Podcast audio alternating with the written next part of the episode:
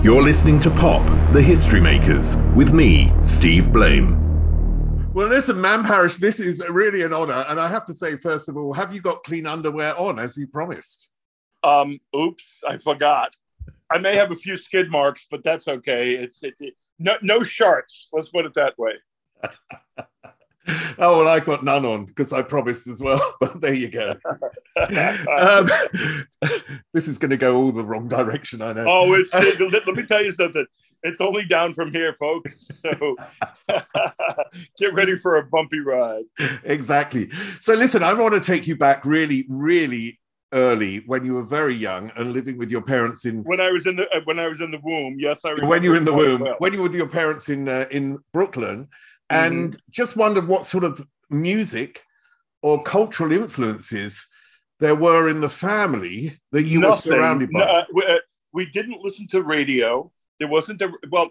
There was those days were transistor radio because I'm old as fuck. So those were the old uh, transistor radios it was never music. If it was ever on, it was like talk or news radio. And um, uh, I bought, I had a paper route. So I bought a record player.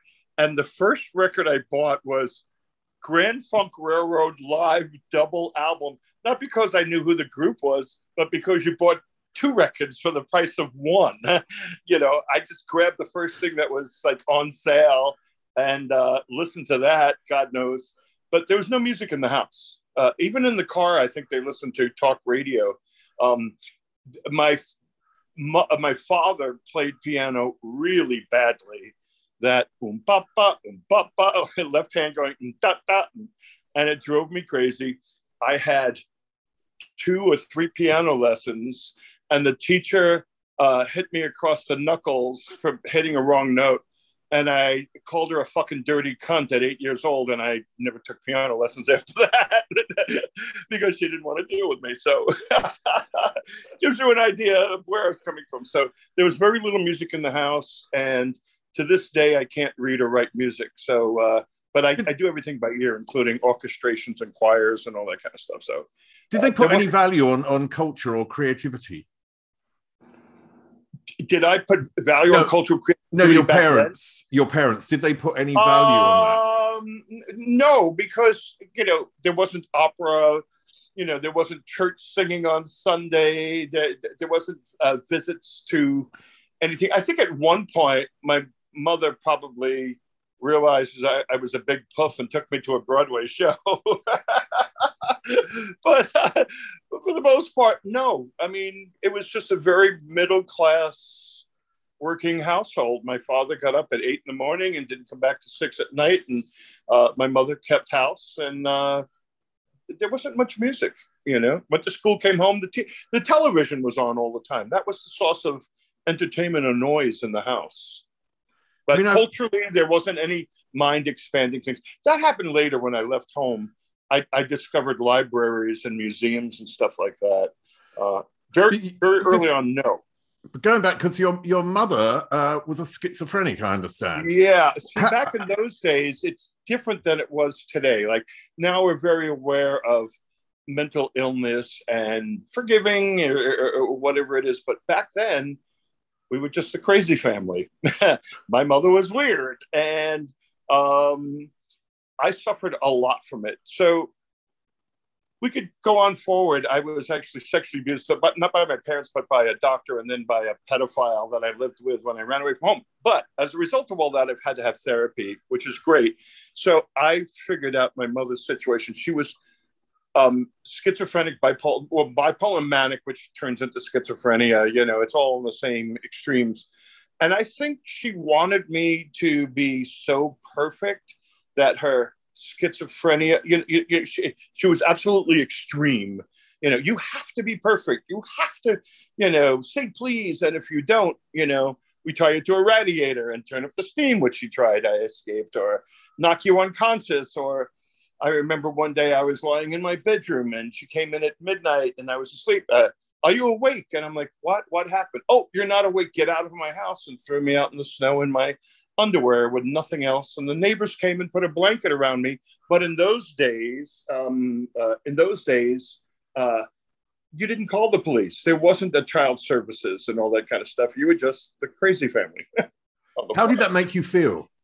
Oh, it was terrible because because in addition to that dysfunction, my mother couldn't keep a tidy house. So it wasn't like hoarders where there was dirt everywhere, but there was neat, like like uh, uh, uh, uh what would you call it? Uh, she was compulsive in the way the house was very disorganized, like a hoarder, but nothing dirty. Neat piles of newspapers, neat piles. Stuff would come out of the washing machine, the dryer, and she'd put them on the couch in neat piles. But everything was piled up. We'd, we'd come home and put um, uh, uh, uh, bags of groceries on the table, and there'd be like piles of, um, you know, boxes lined up in a row, and cans, canned goods, and stuff lined up in a row. So I couldn't have friends come home and visit. I always visited other friends' homes. And I was always in fear that people are going to find out that, oh, you're that crazy family, or how come we always go to my house, not yours? Or if they came in the house. At one time, my closest friend, I said, look, you can come by, but just understand my mom's not feeling well. And he came by and it's like, oh my God, like this place is like not dirty, but like crazy. You know what I mean? But you see little old ladies and they have plastic bags and paper bags, you know, neatly packed up. So it wasn't like Grey Gardens where they were living on a bed, you know, and having food everywhere. It wasn't like that, but it, it, it was very stressful for, for, for, a child. I was eight years old, you know, I was discovering the world, you know, and uh, it was incredibly dysfunctional. And my father couldn't deal with the fact that my mother had mental illness. So he had horse blinders on. He came home and just stared at the TV while everything blew up around him.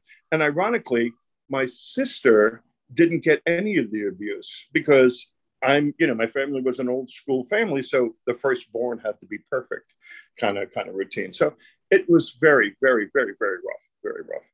So how come you went to the performing arts school in New York, the Fame School, as it's sort of known? How come you you went there when you come from a family that really wasn't sort of culturally interested well, in any way? I, I think I think my mother knew I was different, fabulously different.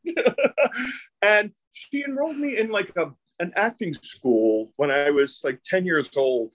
Uh, so I, I, I, think that went off well. I got a little independent movie for the Board of Education on deaf kids. And so I wasn't, that, that performing on school was dancers, musicians, and actors. In fact, it was all the guys were gay. They called it an old girls' school, even though it wasn't. Uh, but uh, we, uh, um, my mother, um, there was something like 2,000 kids, and they only took several hundred for that first year of class.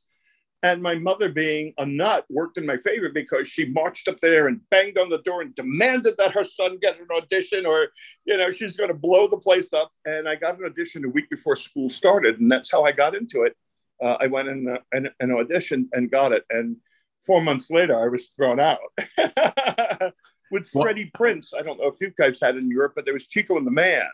And uh, he was quite the class clown. He would run down the hallway, open the door, and you know, your mother sucks cock and shut the door, and the whole class would crack up. And uh, I was really bad in school, you know, uh, whoopee cushions, fart jokes, uh, you know, spitballs, you know, because I came from a dysfunctional home. So there, I had a lot of anxiety, a lot of panic, a lot of stress, and I vented it the only other place away from home, which was school. So I, I was never arrested. I was never a bad kid. I never hurt anybody. I never get into fights, but I couldn't sit still because bubbling under this beautiful little cherub face was, you know, fucking hell. you know, yeah, yeah, yeah, yeah. So. And th- this school was in the middle of the sort of 42nd oh, Street fantastic. pool area, wasn't it? Now that I look at it, it was fucking great. It was in the middle of Times Square in the 70s. When you see those black exploitation movies, guys with fur pimp hats and you know hookers with just little things covering their nipples. I mean, it was 42nd Street at its dirty. I remember seeing Deep Throat up on the, you know, Linda Lovelace Deep Throat up on the things and going, oh my God, I love this, you know but they wouldn't let you out of class because you were ninth graders, you were you were you were children to go to lunch. So they locked literally. I mean, it was a fire trap. If God forbid if anything happened, but they chain locked the doors. and kids, um, we, we, uh, the lunchroom was the gym, and they put out tables and I think the school bought a record player and they had a very early DJ or just somebody playing records. And just like the movie Fame, we didn't spill out onto the streets on top of the taxi cabs. People would dance on the tables because there were dancers, and and it was it was a wonderful you know lunchtime. And then uh, we'd have to go back to voice and diction class, where you tap your T's on the top with your tongue, you know, and all that. And I was like talking like this. I was from Brooklyn, you know, the rain in Spain. It was like that My Fair Lady thing, you know, roll your R's, you know, you're in the theater. So, so did, uh, did did this Eliza Doolittle person go to 42nd Street in the evening? You... well, uh, I Manny Eliza Doolittle did because you had to walk. I had to walk past it to get to the subway. And then one day I noticed the men's room and all these guys going in there, and I walked in and they're all sticking their their schlongs out, and I thought, well, they're not peeing. I wonder what's going on in here. so I discovered my first, as you call it over there, cottage. We call it a tea room, and my first cruising situation. So on the way home, I'd make a pit stop you know, nothing happened. I was too young, not too young, but I didn't do anything. But I was like, oh, I, I got to stop in the bathroom on the way home and look at all these guys with their schlongs hanging out. Free free peaks for you know a ninth year old kid, ninth ninth grade kid. You know what I mean? So you know hormones are kicking in. So, um, but you did get to experience it. I, I remember hookers coming up, hey baby, you want to go out? And I'm like, I want to go home. She goes, I want to go home too, but I got to make money or I'm going to get beat up. I said, well, all right, honey, you know, sorry, you're barking up the wrong tree. at the same time, you were also um, at the Metropolitan Opera, weren't you? Like, yes, so you had some sort of job that there. was in the music department was in the choir, and we became friends. And um, uh, uh, he said, you know, in the evening, see, I didn't have I didn't have a curfew. And my mother maybe didn't have a sense of time, but I can come in at 11 o'clock at night. Nobody like, where were you? Uh, and if they did, I didn't give a fuck. You know, at that point, life was so bad. He said, "I work at the opera, and you you you become something called an extra or a supernumerary. I think is the term. You're you're the person on stage that holds a spear, or you're the army, or the crowd uh, of villagers." And and I lied. I told everybody I was 19 when I was 13, it, uh, because I was very tall you know, six foot something. It's quite tall, six three or something like that, which led to the doctor, which we'll talk about in a moment. But we were, I worked at the opera, and um, my mother uh, found. Uh, I, I, I would come home with like grease paint in my head. My, where were you? Well, I'm working at the opera house. Well, she, I don't know, found out that there were notorious homosexuals working at the opera. They were fucking opera queens, right? And nobody bothered me or touched me, you know. But but she wrote a letter that um, my son can't be around notorious homosexuals. He's only 13, and they went, "You told us you were 19. Get out." You know, rightly so. I remember one day one of the guys um, came in and said. I just got organic mescaline. Wouldn't it be funny if we all drop acid and go on stage? And of course, at 13, I was like, sure. So we all did a head of acid and we're standing, we're, we're in loincloths with orange paint and spears and sandals. We're standing on the edge of the stage and acid kicks in for everybody.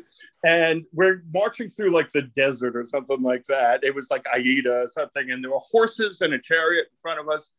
And we get on stage, and those were the old incandescent lights at thousand watts. So it was really warm. I'm tripping. Going, oh, it's it's orange and yellow, and the sun. And in between my toes, I could feel that really warm sand as we're walking across the stage.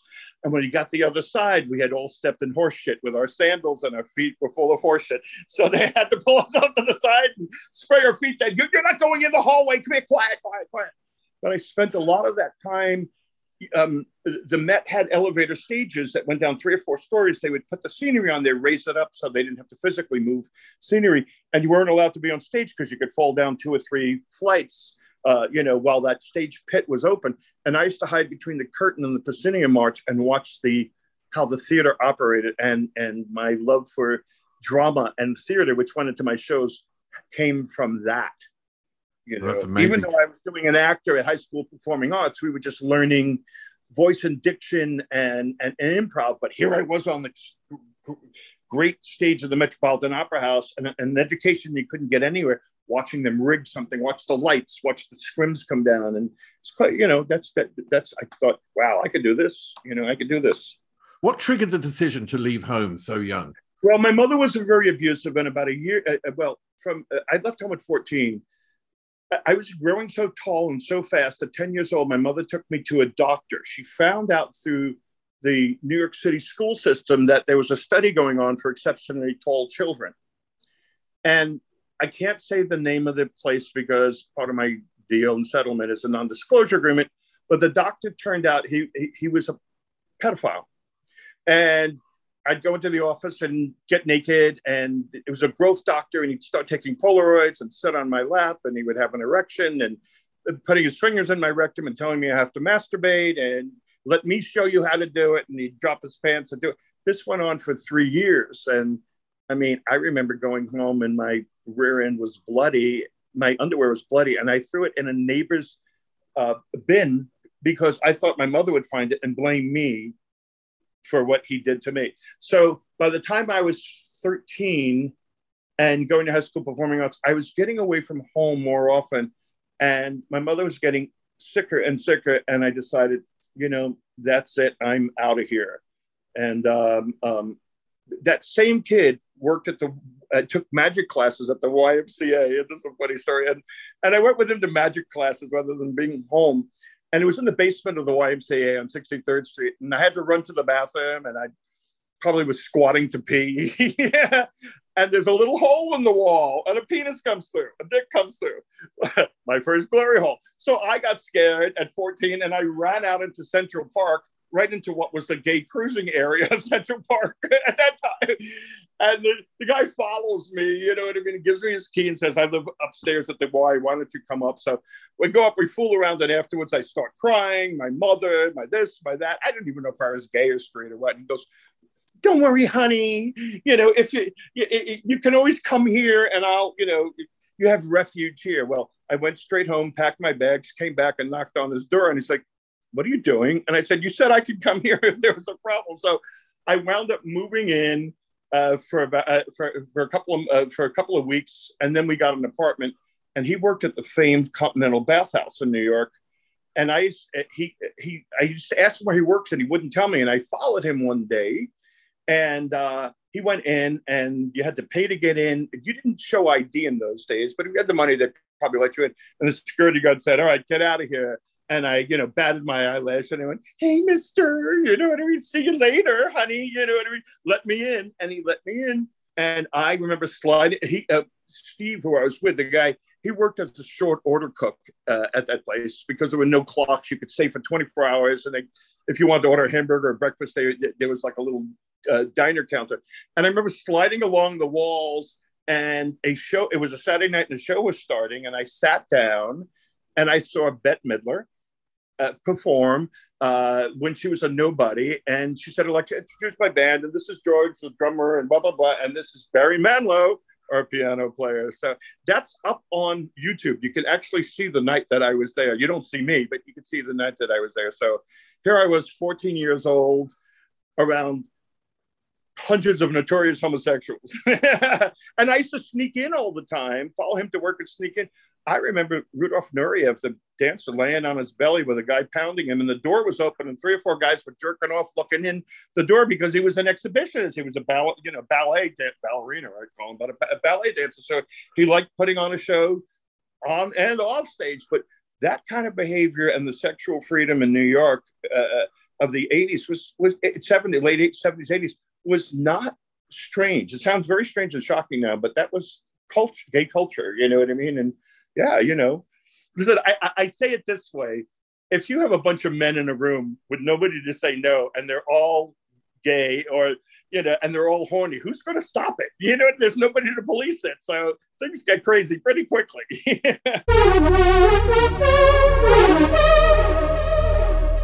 I mean, okay, that side is, you know, uh, very liberal, very open. Um, and then New York was also like the Wild West in a lot of ways during it was that like era. The Wild it? West. Most of the um, I grew up in Brooklyn. It was a, an Italian and Jewish neighborhood, and the mafia was in my neighborhood. And the biggest mafia kingpin, his son at 12 years old babysat me. So I grew up, you needed something. Hey, what do you need? I'll get it for you. You know what I mean? I need a TV. Don't worry, it fell off the truck. You know, here, give me ten dollars. So all the clubs and everything was mafia run. Um, it, it, you walked in Central Park at night, you got killed. You know what I mean? If, if you were gay, ah, another fag, drag queen got beat up. Uh, you know, so it, it was the Wild West, and it was much different. I remember coming out of gay bars and and cops would follow you and and and and, beat you with a nightstick or hit you in the crotch really hard. You know, what you doing there? Looking for dicks? You know what I mean? So it was totally with people like now, oh my God, but that was, hey, you, you, you tough, toughen up, Buttercup. You, you know, you had to survive. You know, and when I left home, um, after living with that guy, it didn't work out. I wound up going. Now I knew where the gay area of Central Park was, and I remember sitting there, and I was 14 years old, and this guy comes up to me and says, "Hey, you know, you want to come back to my place for, uh, you know, some milk and cookies?" Ha ha ha. Well, he was like 33 years old, and I'm 14, and he asked me how old I was, and I thought, I'm not going to lie. I said I'm 14. He became more interested. So I, I, we wound up going back to his place and he said, Oh, you could move in. And I think I did like right away or something like that. Well, it turns out he was a pedophile, obviously, a 33 year old guy picking up a 14 year old boy. And he would tell me stuff like, Don't worry about your parents. Um, I've uh, written to the state and I'm now your legal guardian. I mean, all this crazy stuff that as a kid I wouldn't understand. But then we started, well, he would get these these these brown envelopes in the mail and and open them up, and his drawer was filled with them. In those days, when you got porn, they were on eight millimeter uh, film, and they were all older guys with young boys.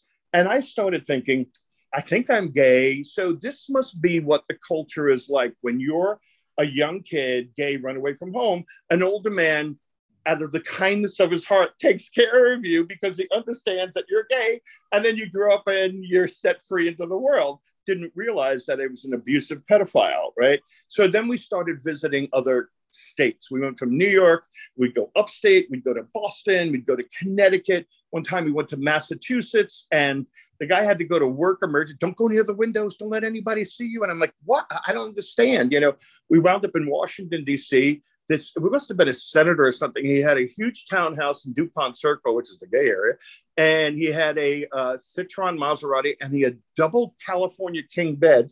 And we went around to pick up a couple of boys, and I was 14. They may have been 12, 13 years old. And five or six or eight of us were in bed while the guys were standing around watching. And, All right, guys, you know, time to play and have fun, you know, get naked. So at a certain point, it was like, you know, th- this is not what my friends do, but I, I, I, I, I tolerated it because I had nowhere else to go. Plus, he was fucking nuts. It was when they had Erich von Däniken Chariot of the Gods and the pyramids. And he used to tell me he talks to the space people and we have to leave a backpack. And one of these days they're going to get him. And when I said I'm going to run away, he said, we, we can find you with technology. And yeah, it, it, it was a really bad head trip until one day we were out on Fire Island, we were dancing, and I was da- there was this woman, and I wound up dancing with her in the late '70s, great disco music, beginning of disco. And I said, "What do you do?" She said, "I'm an astrologer." I said, "Oh, you know about the space people coming and taking us away?" And she said, "What do you mean?" And I said, "Well, you know, Bob over there who I live with." She goes, "You live with him? How old is he?" And I said, "33."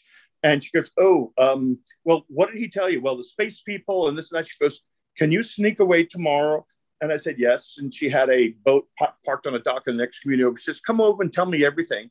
I told her, and she said, you have to get away from this man because this isn't right. And he sounds violent.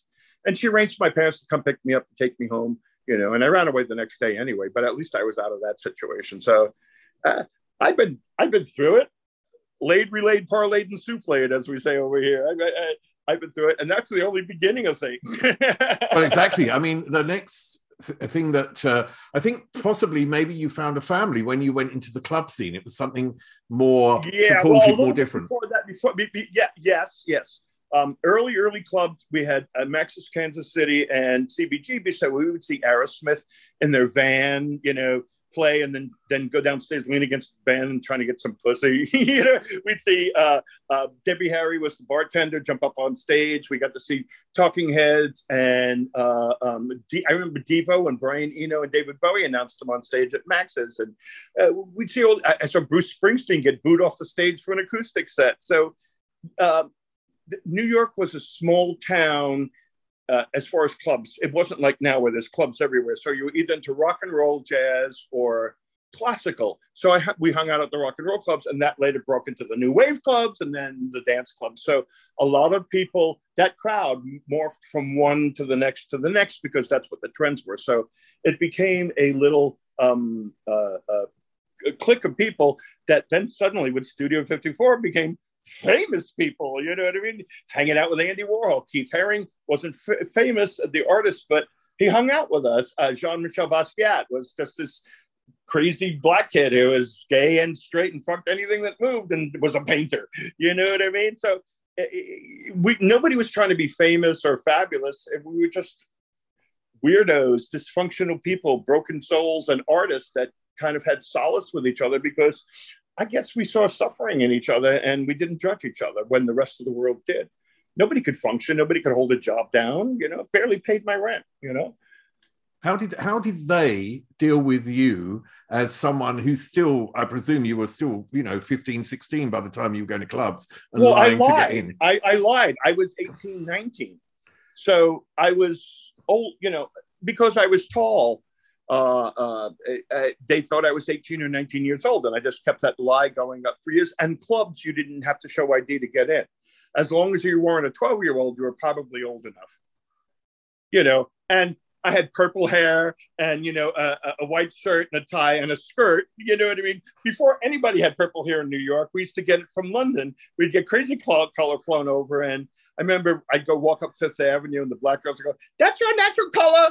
I said, no, honey, green is not my natural color. Oh, I'd say yes. And oh, y'all come over here and take a picture of my daughter because they will not believe in New York City that people have red hair, you know, or green hair. So um, we were we were artists and freaks and living in lofts. We didn't even live in uh, uh, uh apartments because it was.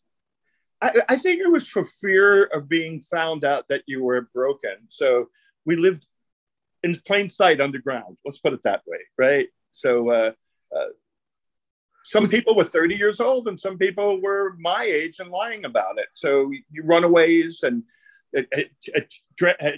uh, off-duty drag queens with pancake and stubble. You know, it was broken people that found solace amongst each other. Do you think by being in this sort of community of artists that, in a sense, this had to be your destiny?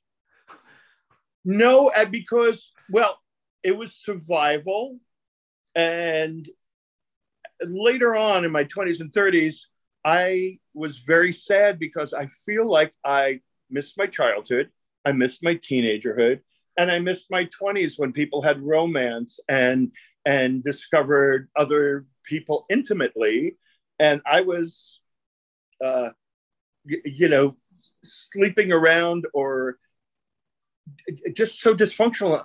Friends were hard to keep normal friends. You know, my crazy friends were crazy, but because they were crazy, they were hot and cold. One day they're your friend, the next day you're not. So it was very stressful, but I, I, thought it's better that you know you lie to yourself it's better than being like them out there i'm not on the subway going to work every day you know i don't carry a briefcase so i suffer but i'm free i'm free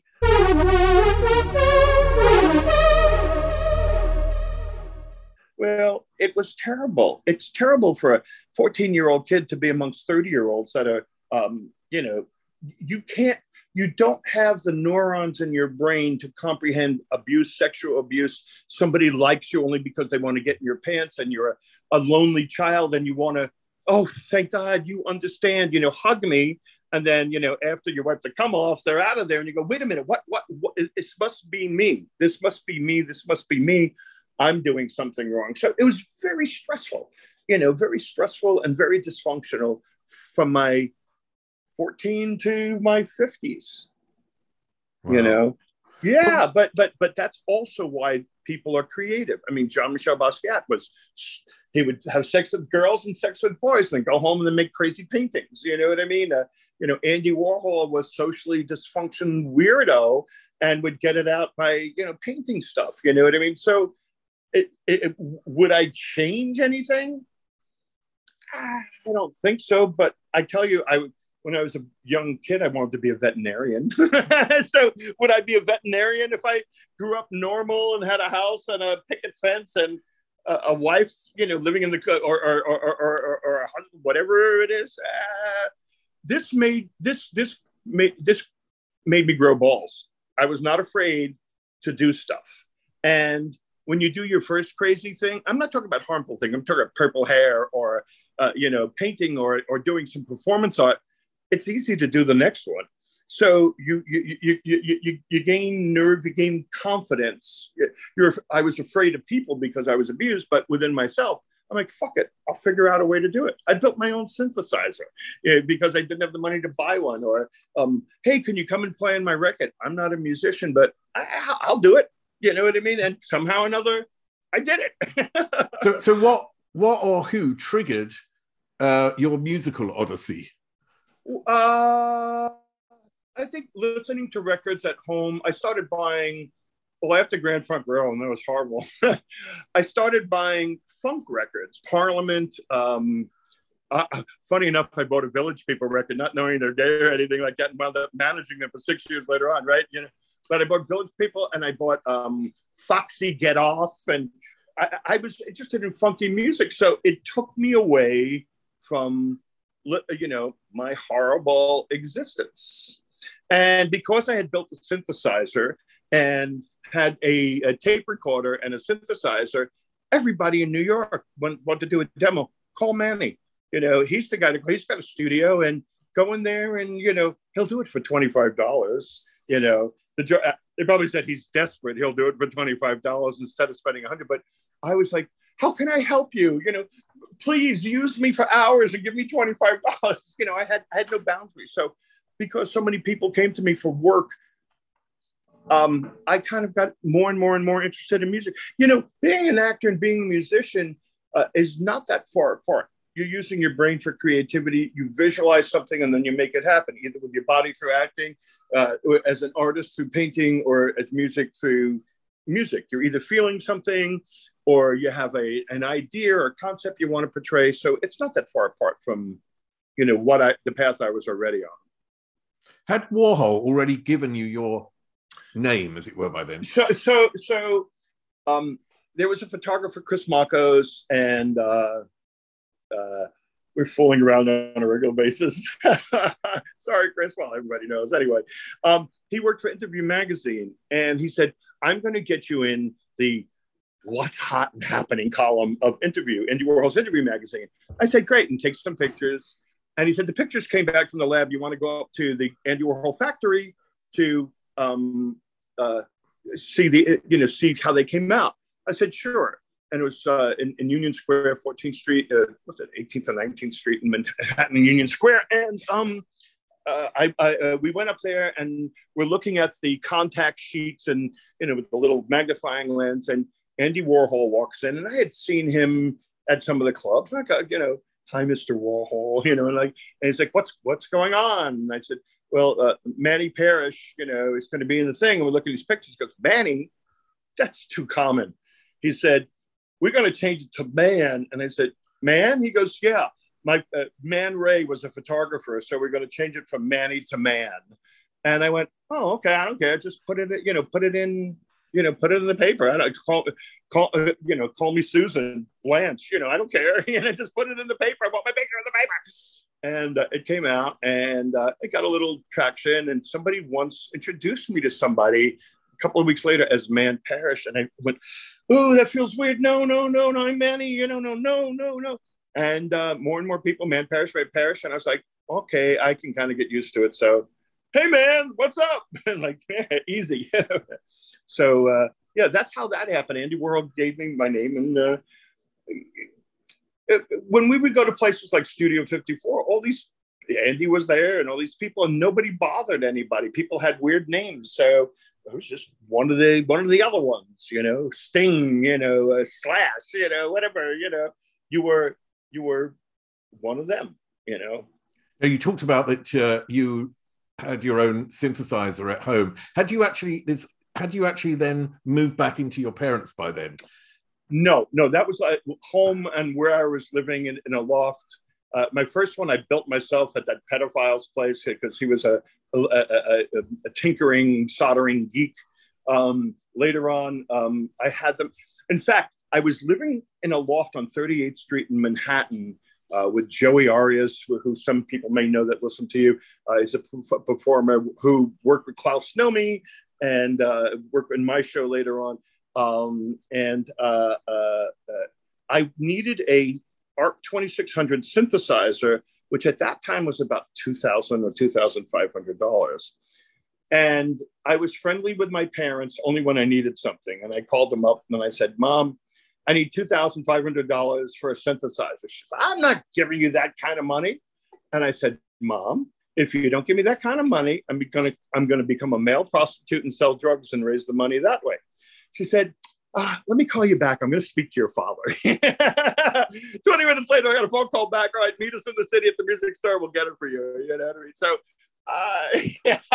uh, so the stuff that I had as I moved along, I would buy synthesizers and and more gear. And the more synthesizers and gear I bought, the more people came to record. So I made fifty dollars, hundred dollars, and I was able to eat. So uh, that's how I built my collection. So later on, how did you actually uh, start hip hop bebop? How did how did you? Okay, so, so um, you know, a lot happened between then and that, yeah. that time. Studio 54 and all that kind of came down from the ceiling. Madonna was my opening act. We used to get in every weekend with my friend. Uh, uh, she knew the doorman, and I said to her, "Were you fucking the doorman?" This is just recently. She goes, "Oh no, no, no! My father was in the mafia, and I was selling Quaaludes. I was the house dealer, and she, we were like 14 years, 15 years old, driving into Brooklyn. So we got into every party. So they knew me. So." Um, we went to play at Studio 54 at Fiorucci party. Uh, an unknown singer, Madonna was my opening act. I went came down from the ceiling. They loved the show so much. Wait a minute, uh, you came down from the ceiling. What is that? I mean, so, so, so, the day that I we did rehearsal at Studio 54, I had just come from the cemetery burying my mother. I had lost my loft, and uh, I was with David Bowie's manager, and he dropped me because I delivered rock and roll music, which I shouldn't have delivered to Elektra Records when they signed me for Hip Hop Bebop because David Bowie's manager was rock roll. Don't do synthesizers. Dance music is never going to be anything. Synthesizers are a fad. You need to get a guitar. So I produced a demo, and they were like, "What? What? What? What? What did you? What? No." um. Anyway, I played Studio 54. It was Fiorucci's 10th 10th 10th anniversary party, and um, I showed up for rehearsal. They wouldn't let me in, by the way. I, I had to bang on the door and go away. You know, said, some security guard came out and was going to beat me up because I was bothering them. Anyway, they said, "How do you want to make an entrance?" And I don't know. My brain snapped. My my mother just died, and you know I, I had no place to live. And I said, "I want to come down from the ceiling." And they went, "Okay, we can arrange that." There's a funny story which I could tell and not tell where I was stuck up there on a little parakeet perch for about a half hour, and I had a panic attack and there was neon on either side of me. And they said, don't swing back and forth because there's 20,000 volts of neon. You'll die electrocuted.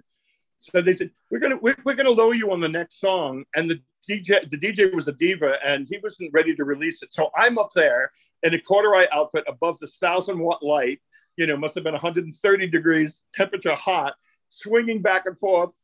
It was crazy. Anyway, I got lowered down. And uh, that night, Henry Kissinger was dancing with a a, a, a tranny, and the Secret Service came and pushed her out of the way, pushed Brooke Shields in there. And if you Google, there's a picture of Henry Kissinger at Studio 54 dancing with Brooke Shields, but he was actually coming on to a tranny and didn't realize it.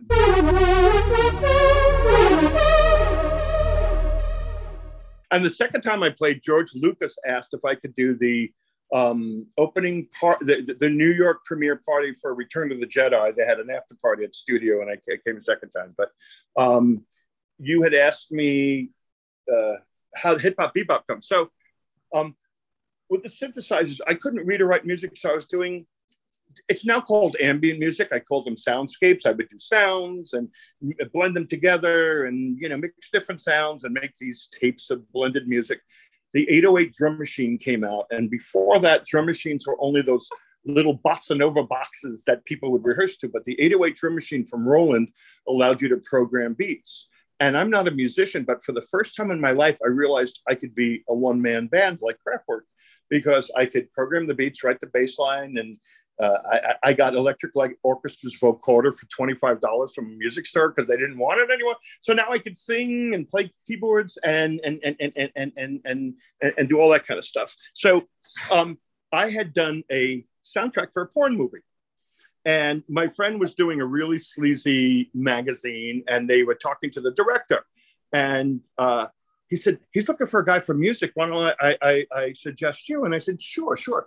So uh, uh, I thought, well, I'm a teenage boy. I'm going to sit around all day with my dick in my hand, one hand in my dick and the other on the keyboard. I'm going to watch porn and make music. This is great, you know. So um, we wound up. Um, he called me. He said, uh, "I need a, a, an hour, uh, 20 minutes of music here, five minutes of music there, seven for this scene, nine. I said, Well, what about the movie? He says, Oh, you don't get to see it. Just give me the music. I'll cut it in.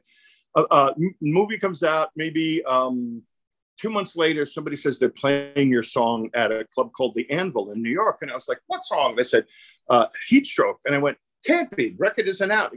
Go down there, go down there. I walk in.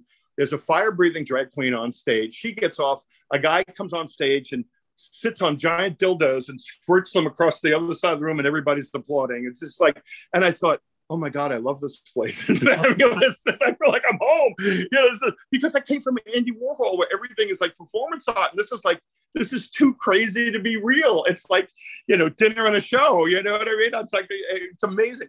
So I called up to the DJ booth. My song came on and I said, that's my song. No request, no request. I said, no, no, no, no, no, that's my song. What do you mean it's your song? And I said, um, I did that song. So he goes, I got that off. I said, Where'd you get it? He goes, Off of a Betamax tape. I made a test pressing, an acetate, and he was playing it with all the moaning and groaning from the porn movie, but he liked the music. He says, I had, there's a record label and they'd love to put it out. It's called DiscoNet, a DJ subscription service. And I'll take you up there tomorrow. And I signed a one page, one paragraph, grandmother's furniture firstborn contract with no royalty. You know what I mean? It's mine, not yours. Get out. And come on, you don't need to go to a lawyer. Would I screw you? You know, kind of thing. I'm still fighting over it. You know, 45. Did you read later. it?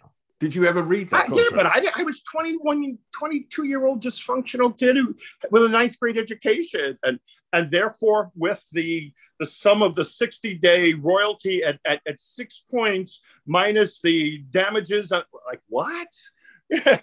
so I read it and I'm like, mm, I couldn't afford I couldn't afford a lawyer anyway. And I thought, ah, you know what? I'll just get this record out.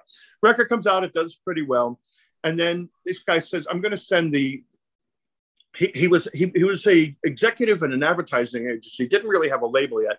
I'm going to send the office boy. He knows about music. He's a DJ. Down to you.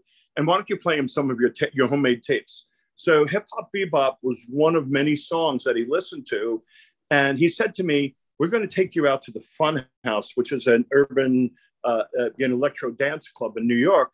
We went out that night. We went into the DJ booth, which was like the size of a living room with couches and drinks and all that. And um, John Jellybean Benitez was DJing, and next to him was a girl with black hair and hairy armpits with a T-shirt that said "I'm Madonna." And we used to call her the Skank, right? You know, oh, he's with the Skank. Arthur Baker is there, a couple of other people. I didn't know. They put on a song and everybody goes, ooh, ooh, ooh, ooh. And I thought, what the fuck? What's going on? Do we have to run to the exits? Oh, no, no, no, no. He says, that's what it's like when everybody likes a song here. Uh, they bark at it. I said, listen, why don't we take that? It wasn't called hip hop bebop, that, that piece of music with the beats and no structure. Why don't we bark at these guys and we'll make a test pressing? They'll bark back and we'll all have a laugh. End of day. So that's what we do. I had and on my eight track machine, we put it up on the 24 track. There was no song structure. So one track I'm going, hey, ho, hey, ho for five minutes. The next one, you know, uh, hip hop, hip hop, hip hop, hip hop, hip you know, whatever. We, we, I think they did three 10 inch reels, which is what, uh, 45 minutes and 60 minutes. So there was like three hours of, of combinations of outtakes and they sat over the weekend doing MDA and Coke with a razor blade and edited together hip hop bebop. Comes out, it does really exceptionally well. And I was wondering why it did so well because the owner of the record company was putting little bags of cocaine inside of each Man Parrish album and ma- ma- mailing it to Billboard DJs and to and to radio stations with a thing like I hook you up, now hook us up and report this and put it in. So that only went so far. And then I had an idea. There was a big radio station in New York, went out to like million, you know, New York's like five, seven million people, went out to millions of people.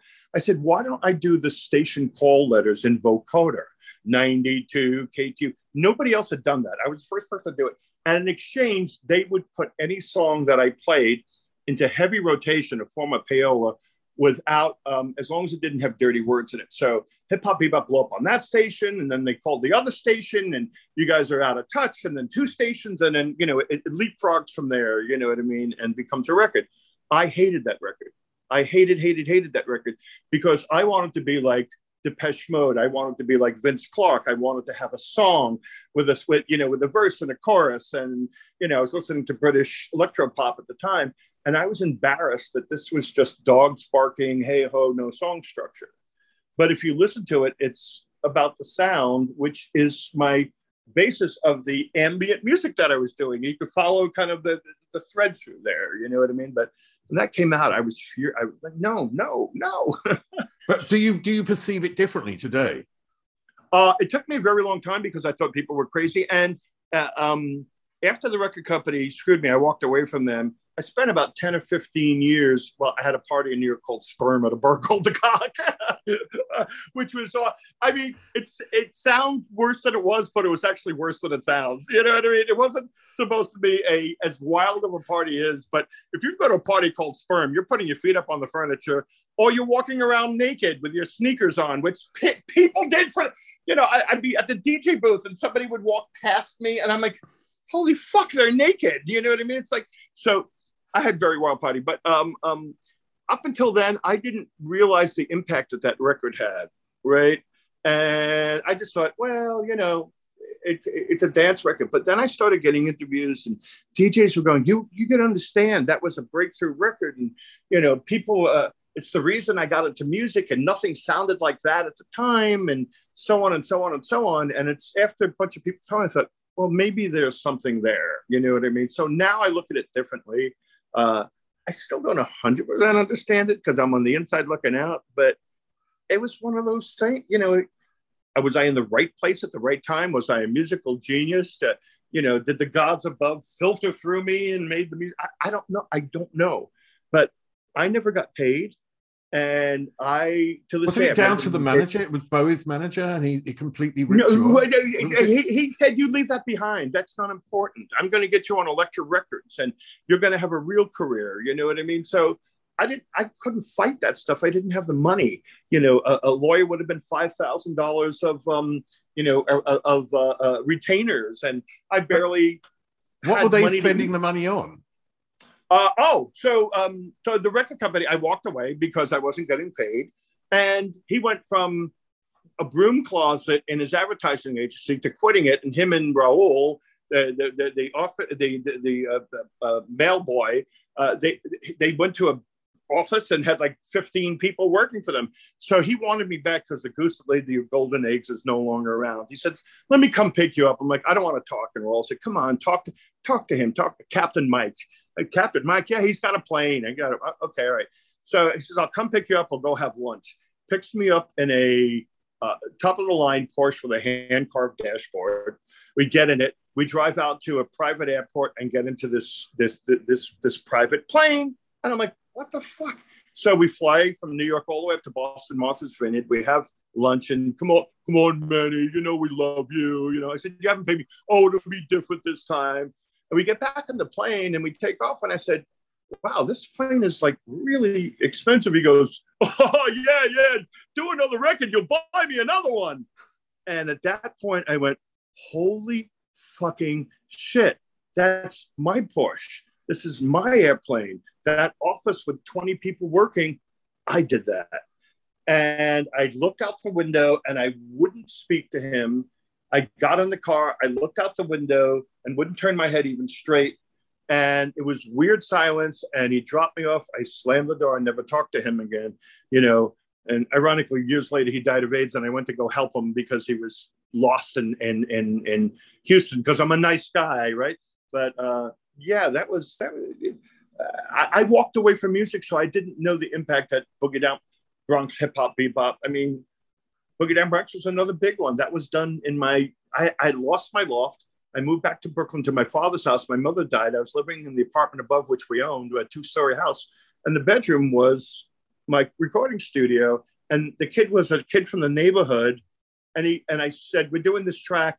We need a rhyme on it. And he came up and did that all in one take, Boogie Down Bronx, you know, and you know, people say, well, because of you, the term boogie down Bronx. I'm like, eh. Well, because I, I, spoke to people like Todd Terry and those people, and we, hey, us Detroit guys, we used to play techno tracks. You invented techno. I mean, I, I didn't do any. I, you know, if you want to say it, I'll take the credit. But I was just a struggling uh, kid, and I don't call myself a musician because I can't read or write music. If you look at my social media, it says man Parrish artist. I'm not pulling a Prince trip but I can't sit in a room with musicians. I don't know what key my shit is in. I have a program that I have to do- drop the music in and tells me it's an E flat. And then I got to go look on a chart to see what notes are black and what's a white. To this day, 50 years, I've been in the music business 50 years. So I, am doing a, am uh, doing an art installation in New York and it involves a glory hole with audio behind it. You sit on a chair and you listen in the glory hole. And I'm going to tell dirty stories. So my stuff has always been like performance art, art stuff. My sperm party every weekend had um, uh, we, we would uh, completely we'd take a storefront and we'd move the furniture around and put up, up, portable walls and light it with lasers and uh, we'd have live painters and naked dancers and performance artists and stuff like that so i'm more on the art side of thing but I have 147 records out there. I just saw the other day. So you know, I just want to mention the, the 80s because when I was in London in the 80s and used to go to gay clubs then, and then in 92, I went back to this gay club and interviewed the owner, who was a straight Greek guy. Which club? Which club? Which, which club? Oh, it was Lasers. It was in North London. And oh. uh, it was, they had a, an evening called uh, Bolts, I think it was called. And it was just like. Well, Bolt, was, well Bolts is the record label. Bolts they that was Bolts was the record label to put out Man to Man. Yeah, well, that's every week they would have really great artists like Divine would be yeah. on stage, which I was so supposed so to do his record, and that uh, I was meeting with his manager that night. He went out to California. He was going to be Peg's mother on Married with Children, the TV show, and he choked on a sandwich or his vomit and died. And I was supposed to do his next record. And I thought, my God, millions of people, I'm finally going to make money. And sure enough, that happened, you know. I was also supposed to do Sylvester, but he hated synthesizers. So I, I, I messed up on that one too. But the thing about the 80s was that I remember like 10 years later when I go back, I asked the guy, you know, this club was so successful. Why did you close it? And he said everyone died. And yeah, in well, New York, yeah. you were the epicenter in yeah, Yeah, so, so, so that happened when when AIDS happened in New York. It wasn't even cold AIDS; it was cold GRID, gay-related immune deficiency. And friends of ours started to get sick. They so and Frank's in the hospital. What do you mean? He's got all suddenly he's got all these um, black bruises all over his body, and they're saying it's a cancer called Kaposi sarcoma, and they don't know what it is, but they're starting to notice this in gay guys. And it's like, did you kiss somebody and get that? Did you get fucked in the ass and get it? Did you did you hold hands and get it? Did you eat or drink from a cup? Did you get it from a toilet seat or a doorknob? So when people ask me about uh, COVID, I'm telling I tell them it's AIDS 2.0 for me. You know, because but the only difference is now there's a government there that's trying to stop it. Well, we were a bunch of puffs and a bunch of fags and queers, and who cares? Let them die.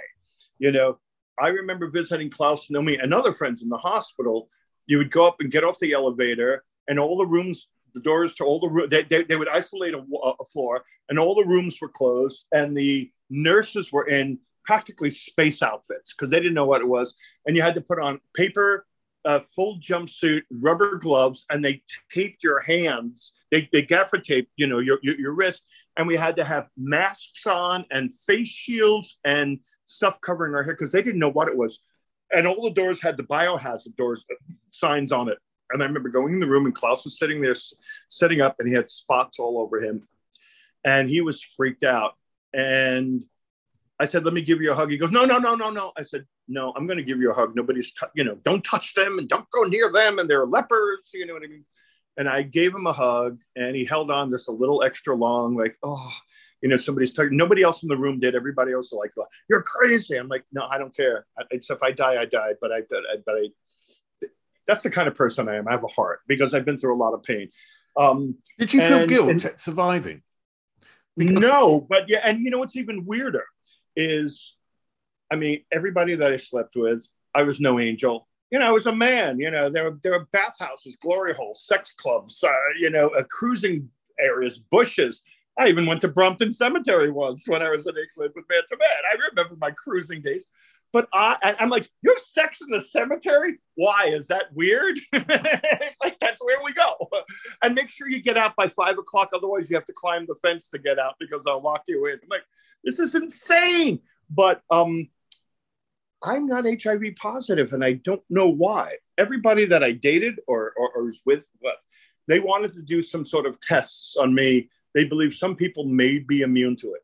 So I'm not going out for risky behavior to put it to the test, but for some reason, I never got it. Did I feel guilty? No. I feel blessed and lucky that I never got it. But I turned that guilt and that weirdness into this incredible compassion of what can I do to help? Are you okay? Um, uh, it, was the gay community because Reaganomics and whatever it was, uh, political stuff wouldn't uh, support people that were dying. So what they did is um, uh, Jeffrey Katzenberg, I think, had got uh, is it Katzenberg? Somebody had uh, God's love we deliver. A lot of these people were in walk-up tenement apartments that too weak to get down to eat, so they would they bought old ice cream trucks that had refrigeration, and they would cook food in their home and put it into takeout trays. And these guys would drive it around and feed people. You know, uh, I I held a couple of people as they died. You know, uh, um, because there was nobody. Their families wouldn't take them home to die at home. Would family take care of because either, well, you're gay, you you're going to burn in hell, or one person said, we can't take you home because what would the neighbors think? Right. So we became a bunch of tough old birds.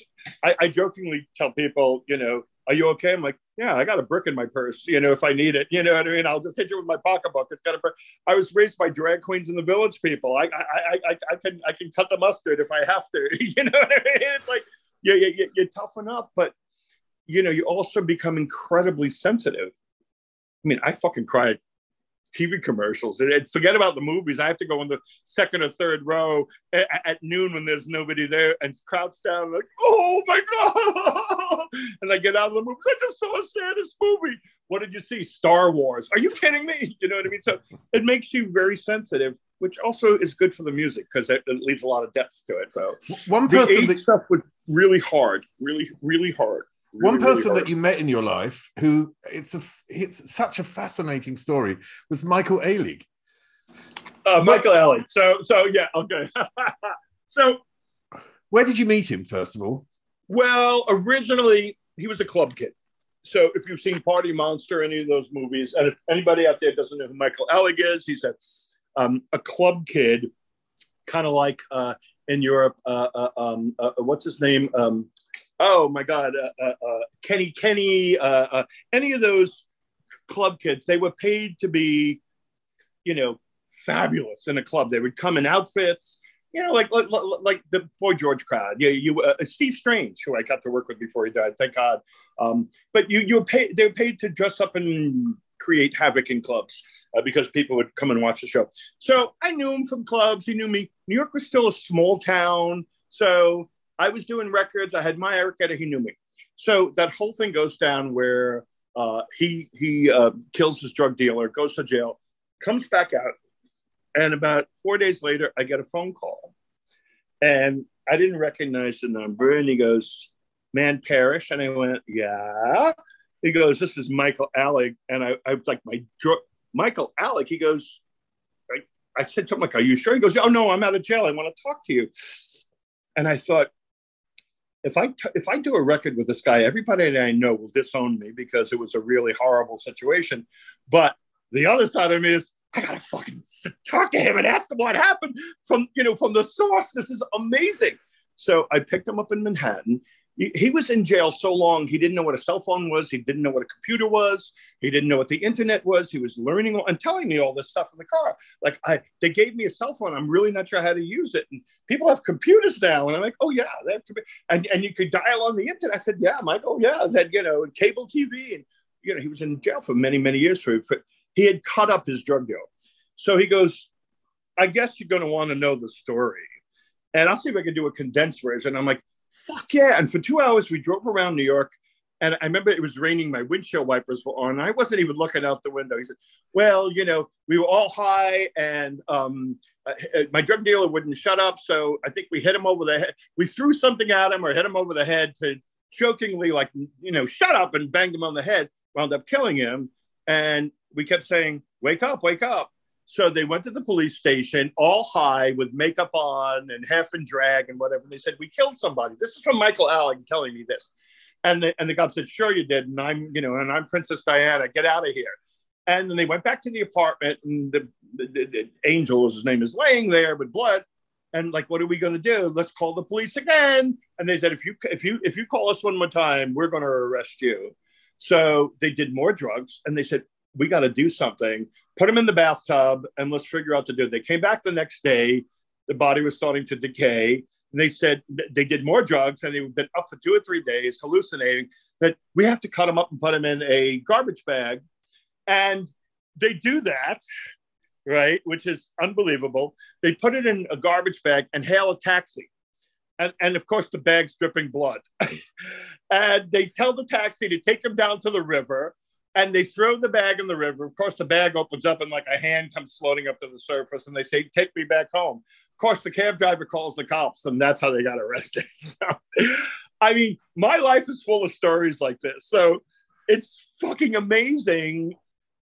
You know, Steve, I often wonder why me, but now I'm telling these stories on. I have Man Parrish Stories on YouTube.com, and I'm telling these stories because they're so fucking crazy that you know, it's like I, I, I can't believe it myself, but all this crazy shit happened. Old famous people, Michael Alig, you know, I'm in uh, Halston's apartment, you know, on that couch that's on the Netflix special, and sitting next to me is Liza Minnelli, and then Diana Vreeland from Vogue, and then uh, Bianca Jagger and Mick Jagger and my friend Linda and then Andy Warhol and then Liza, you know, and, and, and on and on and on. And it's all these th- throwaway lines that you do, like Madonna yeah, I know, but it's like it, mean... it, it, it's like throwaway lines, but th- but that was just like normal, and they're doing like giant. Uh, uh, serving platters full of coke until like 10 o'clock in the morning grinding their jaws you know what i mean it's like how, how, how did a kid from brooklyn who wasn't even that famous then or anything wind up in these situations. Well, my friend Linda was that was their drug dealer, you know what I mean, at 1450. But you know, I, I toured the world with the village people, you know, and, and, now I'm going from a fan to somebody who's producing their shows live on stage around the world. You know, I flew the Concorde. I worked with Boy George, Michael Jackson, Gloria Gaynor, uh, Roberta Flack, uh, Steve Strange, Steve Bronski, I, Man to Man. You know, so and in fact, if you're from England around that time, 96, when Bolts was happening, I arrived in London and this crazy queen who worked for Bolts Records, um, I, I, had told Paul Zone, he put that record out without asking me. My name was not supposed to be on that record because I just had a record out and he used my name to get climb the chart. So, all right, come to London, we'll work it out. So I get off the plane and this crazy queen says, well, we have to go for an interview. I said, what, what interview? He goes, see all those people over there? And, and I'm in the airport all those people, that, that's the British press and they want to speak to you. And I said, why do they want to speak to me? He goes, oh, don't worry, darling. I told them you're fucking Madonna. I said, what? No, no, no, no, no, no, no, no, no, no, no, no, no. I, I look like shit. I'm, I have sweatpants on, a t-shirt, my hair. He goes, I just told them that you arrived on the Concorde because you were up all night, you know, mixing your next record. And I said, give me your sunglasses. I'm not going to say anything. He goes, don't worry, darling. I'll, I'll, I'll cover it.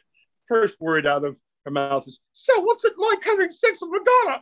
And I went, Oh, fuck. He goes, Manny's got scratch marks over his back because he does her so well. And I thought, This is fucking crazy. I said, oh my, I start shaking. And then the next question is, what do you, uh, what about Sean Penn? He goes, while they're having sex, they tell Sean Penn jokes and they call him Poison Penn. And I thought, this is getting crazier and crazier. And they said, well, how does Madonna? And she wasn't super, super famous. She was really famous, but not the level she's on now. And then it was like, um, um, how, uh, how does Madonna get to Manny's house in Brooklyn? Well, uh, Manny has a maid named Beulah who has an old Ford, wraps her in a blanket and a sheet, pulls right up to the side door of Manny's house, and quickly opens the door. And Madonna runs in, and they have sex for hours and hours and hours. And I thought, this is so crazy. They're not going to print this. So we were staying, I was staying in like some horrible, in, in, in Earl's Court, some horrible like rooming house where you put 5p into the into the uh, thing just to get the heat you know what i mean and he knocks on the door and puts down the newspaper and i'm on the front cover of the bottom half of news of the world madonna longs for my baby man parrish kiss and tell lover and then i'm on the standard and one of the other papers too about how i'm fucking madonna and he said are you hungry do you want to go for breakfast i said i'm starving he goes oh I've arranged a whole week of interviews for breakfast, lunch, and dinner, so we don't have to pay for it for you doing this thing. So after three or four, he was answering all the questions. I said, you know what? I'm not doing this anymore. I'm can I I didn't know. Can I get arrested? You know what I mean? Like, like am, am I in trouble? So he goes, perfect idea.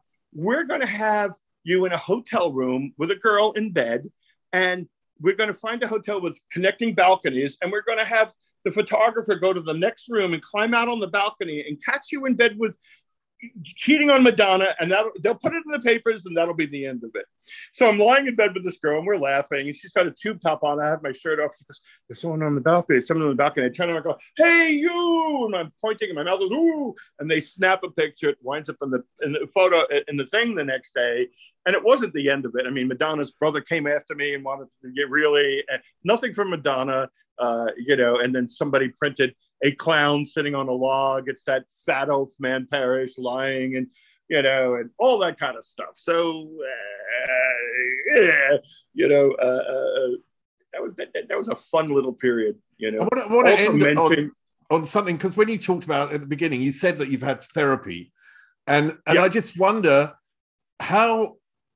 I mean, I've had six therapists in my life, this, and I'm still in this therapy. Is trauma therapy. I'm yeah, having, I do that, and it's yeah, yeah, fantastic. yeah. Sexual uh, trauma therapy. Yeah, um, trauma therapy. And the the how how has that worked for you, and how much do you think? You are now in a state where okay. you said maybe you could have a good relationship. Maybe things could. Well, well, well, well I'm I, am i am in a relationship for 22 years or something like that, and we got married as as you know I, I got old enough for, for, for you know for you know the pension the social security. It's like let's get married. We make more money this way. But we've been together 22 years 23 years. We're like a bunch of old lesbians. We have you know dogs and stuff for children. You know what i mean? And uh, uh, I, I, this is my studio. I don't think this is a video thing but there's a studio behind me. I do more work now than ever. Um, i had a lot of let's put it this way. I had more issues than reader's digest okay? I mean I would always have a dream of a man in a dark hallway, you, you know, trying to hurt me. I was afraid that people were going to break into the house and harm me. I had weird neuroses. At one point, I had strange claustrophobia in elevators. I had panic attacks for 20 years, and, and I refused to take drugs because I didn't want anything controlling me because I had been controlled for so long. So I suffered for a very long time. I was also a very difficult person to be friends with because I was very needy and very broken. So I didn't have boundaries or I didn't know other people's boundaries. So it was hard to be around me. I thought you had friends for three months and it was normal and you went on to your next group of friends, you know. So therapy has helped me understand the core the core why I have anxieties and fears and problems. And as though it's like an onion, and you hi i'm manny. I'm, I'm, I'm, I'm not an addict but i'm an alcoholic like you do in a 12-step program. Once you realize you've got a problem there's two ways to fix it. You could take chemicals like prozacs and paxils or you could do cognitive behavior therapy which literally it's almost like the stockholm syndrome. You reprogram your brain through repetition to change the way the literal neurons program your brain. And i choose the latter and it takes a little bit of time, but I'm in a much healthier place. I don't feel guilty or bad, uh, or, or, I feel lost because I lost my childhood. And sad that I had to go through it, and I didn't have a. I, I, I smiled on the outside. I cracked a lot of jokes, but on the inside was a very broken boy that never grew up. You know, didn't have a mother. I'd never got hugged, never got kissed, didn't have you know bonding friendships like you do through your teen years or beautiful relationships in your 20s and your 30s. Mine were dysfunctional and in the days, weeks later. So the therapist therapy now has explained to me why there was so much dysfunction. And I'm piecing it together. And when I get panic attacks and when I get dysfunctional, I have what they call tools. So I recognize patterns now. Um, um, oh, you know, Manny, you're a little manic, or you haven't slept, or uh, you know, too much caffeine and you're and, and you're speeding all over the place. Time to calm down. And the person that I'm with is a rock solid idiot. No, you know, I mean, he's just like a stone. It's like, you know what? Chill out. I'm like, uh oh, yeah, all right. I'm gonna right. I'm bouncing. Come on back, Manny. You're. You're bouncing on the walls. So with all that, I'm better than I've ever been before. There's sadness that'll never go away. There's pain and fears that'll never go away, but it's like diabetes. You manage it. You, you always have the disease, but you uh, you learn how to manage your problems. You know what I mean? A diabetic doesn't eat a cake because they know their sugar's going to go through the roof or they're going to go into a coma. Well, there's certain, I don't stay up past it's not a time thing. I if, I if I've slept four hours over three days, I make sure I take the next day off. Or if I'm feeling like I can't deal with anything, I chill the fuck out. Let the world blow up. I don't give a fuck. Before it was like, no, no, no, I have to fix this, or somebody needs my help, and uh, you know, so boundaries. I've learned boundaries, and I've learned to. Um, uh, uh, I'm a better person. I'm more focused yeah, I, I have, we have a place in New York, and I'm down here in Florida. I do more work than ever. More work than ever. I'm putting out albums every two two months or three months, and I'm doing remixes and you know art installations and stuff. So the therapy has helped. Brilliant. Well, look, Manny, I just want to say thank you because you've had an enormous contrib- contribution to popular culture. You've it also still makes me feel weird. I don't understand that. I, I, I, I, you know, I say to my my therapist, I say to other people, if I was more of a cunt, I'd probably be more famous. Because when I walk in a room, I kind of stand off in the corner. I don't pull my dick out and say, "I'm Man Parrish, suck me." You know what I mean? Like like a lot of people do. I, I don't. Oh, you're a Man Parrish. You contributed to culture, and I'm like, oh, me. Oh, I'm too shy. You know, I, I because I associate that with bad attitude and bad ego and bad personality. So you gave me a wonderful compliment but my first reaction is, oh no, no, no, no, no. I'm just man, you know, I'm Manny. So uh, thank you for the compliment because if I don't, my therapist will kill me for not saying that. But uh, I do mean it. Thank you for the compliment. You know what I mean? And I've never got paid, but it's interviews like this. And I say this over and over again, which mean the world to me because you're interested in my story hopefully Netflix will be interested in my story. Man That's what I was going to say. I look forward to not just the 10 part one series, well, well, well, 10 you know, you know 20 series uh, on Netflix. Sp- Spider Man is a kid who lives in Queens and goes to school during the day, and at night he saves the world. I want to do. Manny is a kid that lives in Brooklyn, goes out at night and hangs out with Andy Warhol, and then gets back on the train and comes back to Brooklyn and has you know, breakfast with his, you know, with, with his mom. So I want to do that kind of a series. But uh, yeah, thank, thank you, thank you for for for thinking that I'm relevant. Thank you.